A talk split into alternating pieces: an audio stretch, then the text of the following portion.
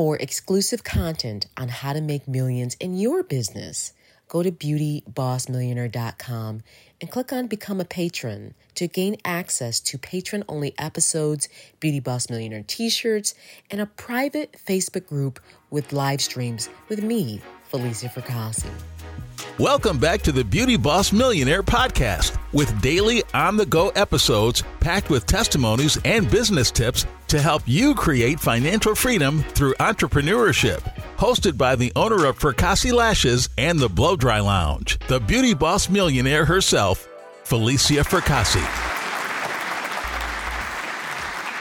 Welcome back to Beauty Boss Millionaire. I'm your host, Falicia Fracassi, and we're going to quickly just jump into it. The objective of today's episode is really just to go over tracking the sales data. I feel like this is a given that most people should know, but in a business, please make sure you're tracking every single sales. I did say this on an earlier episode, and I kind of want to go over this again. Your team should be able to do more than just track calls, appointments, you know, sales, wins, and losses, but they should be able to really analyze data, compare it, and figure out what happens and also be able to create a forecast. Like right now, I already know what's going to happen the next month with my company. I know what's going to happen during the holidays. I know what's going to happen in August because of my data. So make sure you really have a good CRM or good sales tracking software. I know a lot of people use Square and that just kind of gives you a general amount for the day, but you really want to break it down. Like, for example, my software breaks it down where I know what days we make sales, our, our peak days and our off peak days, uh, and times. You know, I know it gets busy at around 12 and it gets busy again around 3 and it gets busy around 7. It all depends on your business, and you need to know when people are looking for your business the most. That's also important because when you can properly track the sales and the and forecast everything, it provides clear visibility into your sales process and the insights necessary to convert more prospects into customers. You can closely examine what's working, what's not working, what you may need to improve on, because you don't want your team missing out on sales because they aren't making the best use of their sales tracking software. Every day until you get your numbers up, you need to be reviewing the sale, you need to be reviewing the opportunity, what could we have done better? I can literally look into a sale. Sometimes what I'll do is I'm like, I'll stand off to the side and I'll just listen to the sales process. Like I'll be fixing something in my store or I'll be like doing something. And I can just overhear the sale and hear how it's going.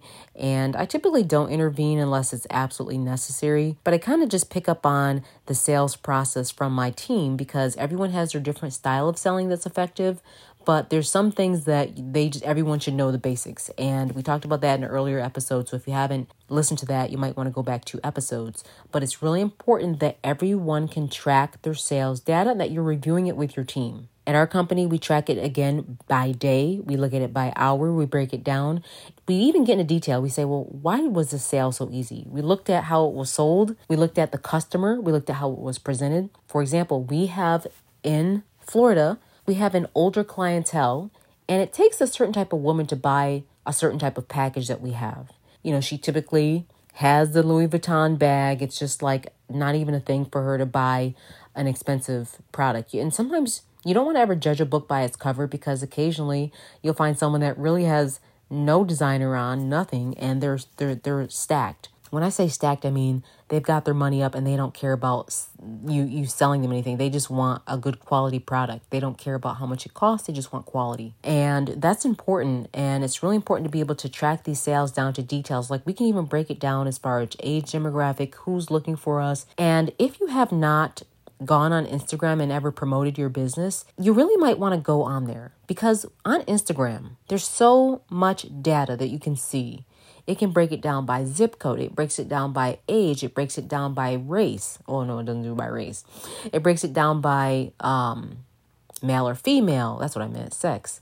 It breaks it down in so many ways, even down to like what are they looking for, what type of products. Because anyone, the the multi million dollar companies they look at this data. That's why they have cookies on your phone. They're constantly snooping through and trying to figure out what they can do to get information about who you are as a consumer.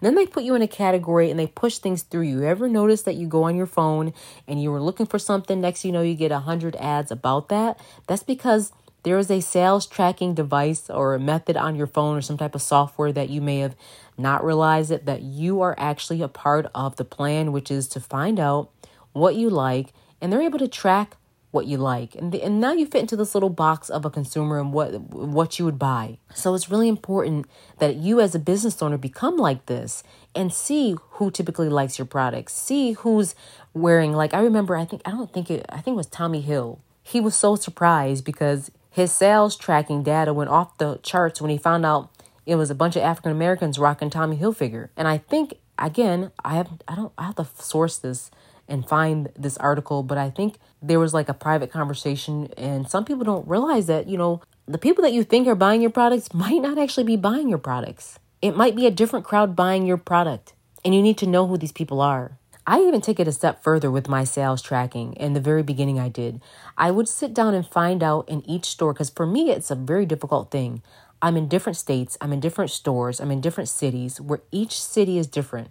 For example, my Orlando store, one of my biggest stores. That store is not the snooty, uppity women. It's the girls that are getting ready to go out to the club. They don't they may only have a few dollars in their pocket for next week. They don't typically save their money. They're just off living their best life, spending it, you know, Orlando, Disney, you know, they're just living their life, you know. They don't really care. There might some might be in the the entertainment, the night entertainment business and that's just who they are and that's okay. And then we have some of the women in our orlando store they're just typically vacationers so it kind of throws off my demographics. They're just like look i'm from here from new zealand and i need some lashes. They fell off when i was here you know i've been traveling here for you know They've been there for two, three weeks. So each store is so different and so unique as far as what the person wants, and you need to be able to track that data. I cannot stress it enough. If you have software, get yourself software. If you don't have a good sales tracking data, get one immediately so you can break it down and find out what areas you're successful in, what areas you're not, who you're hitting, who you're not, so you can start to track these things. And some things are just mental notes too that you need to write down. You'll quickly see what age these women are. You won't kind of know the exact age, but you can kind of start to guess. Like we have an older demographic in Sarasota. We have a younger demographic in, you know, in New York. So it's it all depends. It all depends. And then we have these old Italian group of ladies in Rochester, New York, who who support us like we're the mob itself. And it's so funny because they love our store. They're very consistent. They come every two weeks. They love their lashes. They're a bunch of Italian women. I don't know who let out the word that the, that we do the best lashes in town, but these ladies are always in our store and they come every other week. It's so consistent, like with their nail appointment. And we have ladies that would have been with us for years.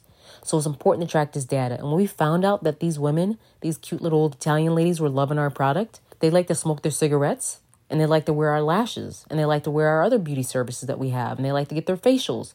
We started marketing to them more because that's what they like. Then we have our girls in the you know our New York girls. They just love uh, they have a certain look that they like. Like for example, our strip lashes, I feel like our urban girls love our strip lashes, and I just know that, and it's even I love them. I mean, who doesn't want more, honey? You know, some ladies that's too much for them. They just want some natural looking lashes, but some ladies want extra. They want more, and I can go on and on. You know, we have Botox that we do. We've got other services that we do, and that requires catering to a certain type of woman typically over 30 they are you know they've had a child or so and they, they're interested in looking young again or they're trying to have that mommy makeover things like that. So it's important that you're tracking your data to make the millions. You have to track the data. Analyze the data.